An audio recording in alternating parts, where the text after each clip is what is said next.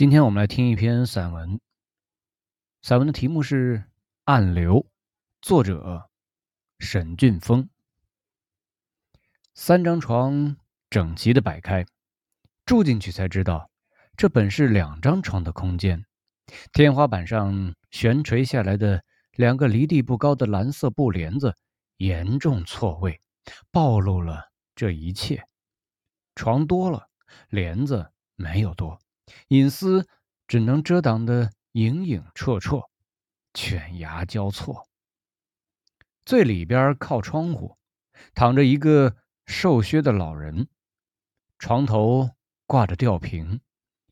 老头八十一岁，来之前还和小他一岁的老伴种地。老伴儿十多年前患上了帕金森，偶尔会糊涂。这老两口的经历。给我一个错觉，那就是在土里刨食的人身体皮实，性命结实。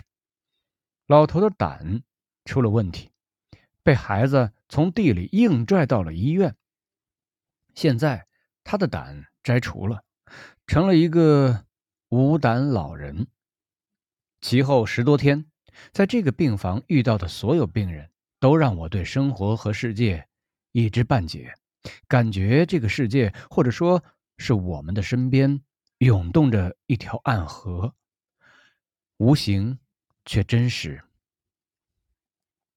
老头有一儿一女服侍，这是姐弟俩。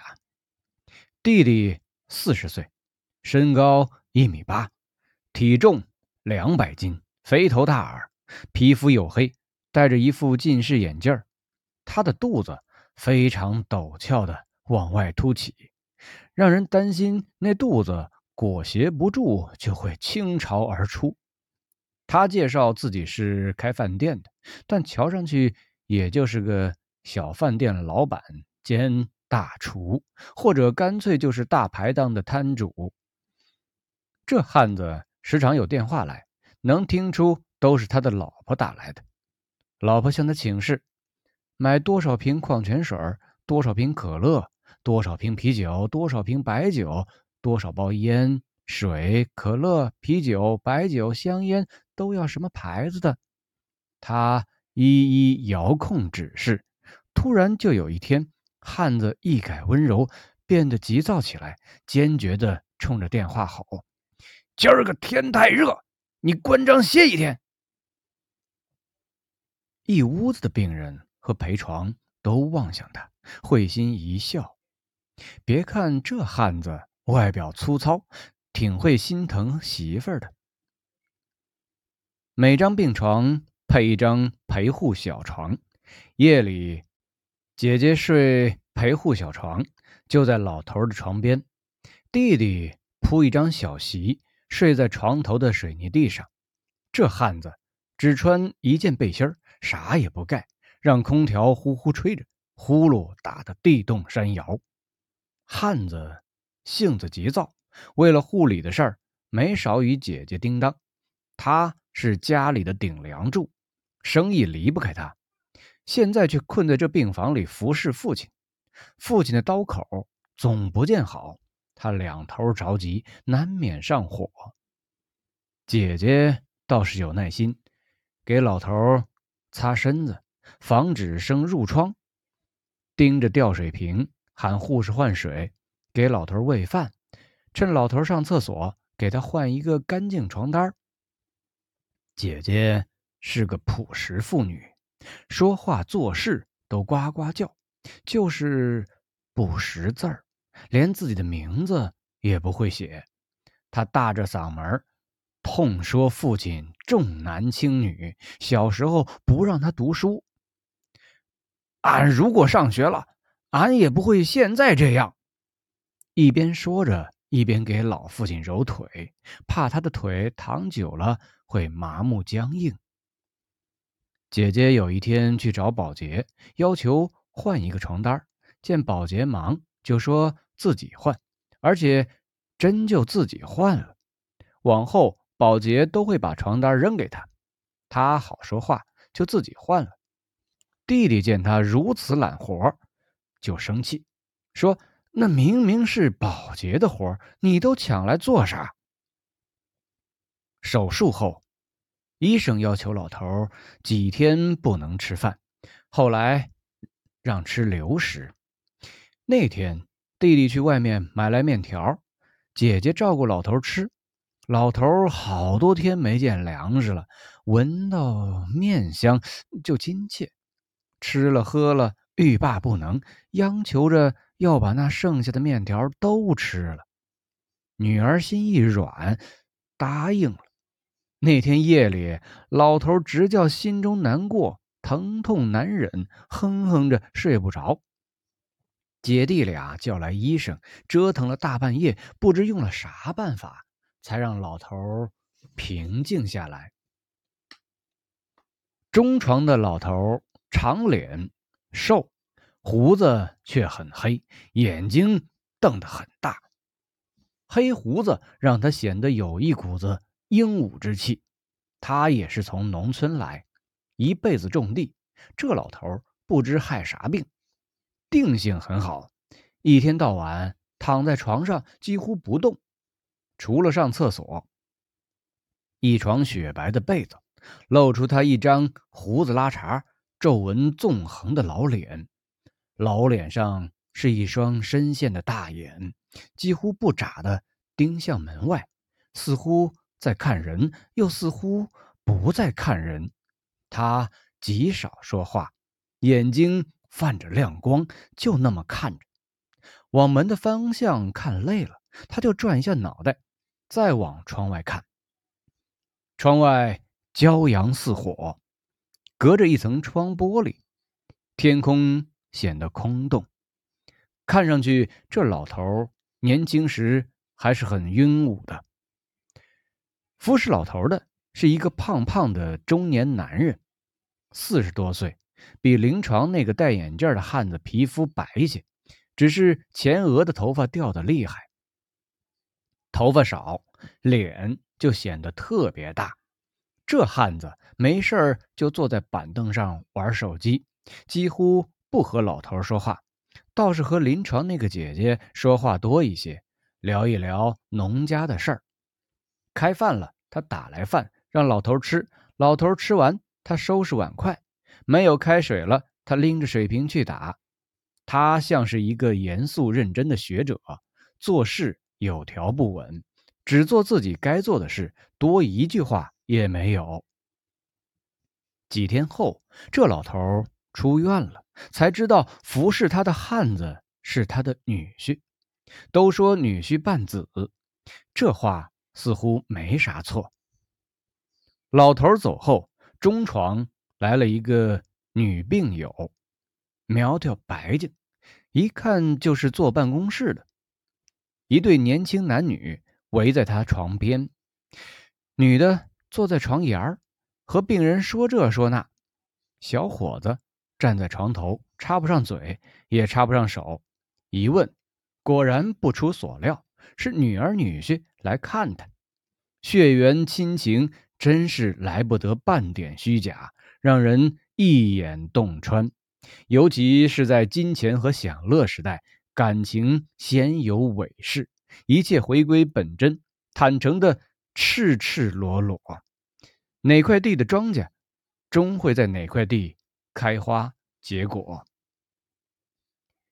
李床的老头一直不见好，那天可能也是多吃了一口，也可能是手术的某个地方出了问题，或许这些原因都有一点，现在集中到了一起。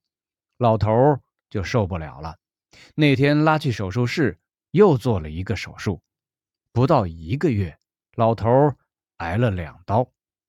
那个戴眼镜的胖儿子看着老头说：“多挨了一刀，这回该好了。”女儿红着眼，忙着为老头做这做那，大家都以为老头这回是该好了，住院一个月了。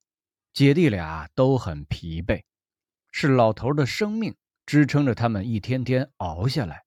日出日落，不知不觉回首一看，日子真像落满一地的黄叶。秋意饱胀，或潇洒，等待春的来临。姐弟俩以为老头这回肯定是向好而生，不会有大问题了，于是换房回家，缓口气儿，休整身心。接替他们的是另一对姐弟或兄妹，来的这俩比走的那俩年龄大些，男的瘦，女的胖，男的话少，女的爱穿红衣服。他俩似乎轻松些。女的好像没给老头擦过身，也不像先前那个女儿心疼的忙这忙那，看上去身子懒多了。挨了两刀的老头更加可怜，整天躺床上一动不动。那天夜里，就听老头说要撒尿，睡梦中的儿子嘟哝一句：“憋着。”老头大概很难憋着，便口齿不清地说：“我自己拿盆接。”但是他够不着地上的尿盆，然后就听到一阵稀稀疏疏的忙活。有一种东西看不见、摸不着，无法丈量、无法计算，却能够感受，就像热量的传导。这就是情感和人心。情感和人心最不容易把握，又最容易把握，无法估价，只能交换。交换这个词令人生厌，但它是无价的交换，也就是价值连城，金光闪闪了。中间那床又来了一位老太太，好像是半夜来的，踢踢踏踏的。杂乱脚步，响了很大一阵儿，然后归于清静。陪护的只有一个儿子，老太太好像是胰腺有问题。儿子埋怨老人，舍不得吃，舍不得喝，要钱有什么用啊？这回看好了，就到我那儿去，我管你吃，我管你喝，吃喝都是我的。那个儿子一遍遍的讲，不厌其烦的讲，老太太一遍遍的哼唧着答应。那个夜里，耳边反反复复都是那个儿子的话。那儿子虽然孝心发现，却也令人生疑。孝顺岂是挂在嘴边上的？嘴上挂的多，行动就有那么多吗？老太太说的每一句话，似乎都离不开钱。这要花好多钱呢，那要花好多钱呢。儿子又埋怨他：“你不要担心钱，有我在，还能少了你花的钱吗？你还有退休工资呢。”儿子多次说到退休工资，老太太都不吭声。第二天，看见老太太一张风雨沧桑的脸，回想到。她说的种田、收割等农事，怎么也无法想象到她的退休工资。那个儿子的身材如一枚枣核，中间粗，两头细，肚子挺着小平头，额头留了一缕长毛。那天他接到一个电话，说：“那是你们的问题，与我无关。”明天我去同你们交涉。老太太问他有什么事儿，他愤怒地说：“银行贷出的款又退了回来。”那天，老太太的老伴儿打电话来说自己在某个地方要打的到医院。那个老头前一天来过，八十多岁了，身子硬了。老太太接电话，厉声呵斥：“你神经了吧？”从那里打的过来要一百多块呢。电话传到他儿子手里，没想到儿子咆哮起来：“坐公交也很方便呐！”然后打电话给某某，责问对方是如何管老子的。儿子似乎坐不住，一会儿出门去打电话，一会儿出门去弄吃的。护士几次来，需要他搭把手。交代他如何照料老太太，他都不在。老太太急得打电话，他的手机又总是占线。护士对老太太说：“你儿子不在，有事儿请同病房的人帮下忙。”但是老太太没有说过一句需要帮忙的话，倒是同病房的人看到老太太的水吊完了，帮她喊了护士。老太太仍然一脸茫然。最里床的那个老头忽的就出了问题，他说心里难受，不得过。一大早，医生决定送他到重症监护室。几个人抬着床单，将他拎到了小铁床上，推走了，说是去输血。我的心拎了一下，去 ICU 不是好事儿。老头的床一直空着，头天晚上那个陪护的儿子在床上睡，第二天晚上无人睡，倒是中间那床留一缕长毛的陪护儿子在睡。第三天午后。老头的儿子推门进来了，他的脸色有点凝重。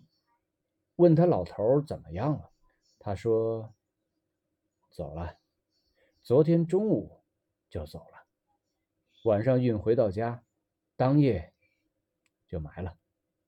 现在的高速公路修得好。”老头的儿子说：“我也不想和医院闹，闹了无非赔个万把块钱。”可是，就不能土葬了。老头的儿子说完就走了，算是向大家打了一个招呼，有了一个交代。他走后，屋子里沉寂了片刻。有人说，这个儿子是老头的养子，老头和老伴儿是半路夫妻，这个儿子和女儿都是老伴儿带来的。不知道候在家里盼望老头归来的老伴儿是个什么样，也不知道那一对喜欢叮当的姐弟俩会是怎么样。他俩换班离开不过三四天，老头就如一缕风不见了。人很像一条缺氧的鱼，浮于生活的海，努力昂扬起头颅，身子却沉于水中。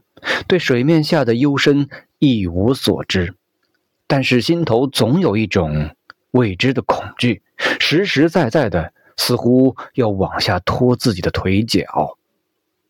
生活本身也像一座冰山，浮在海里。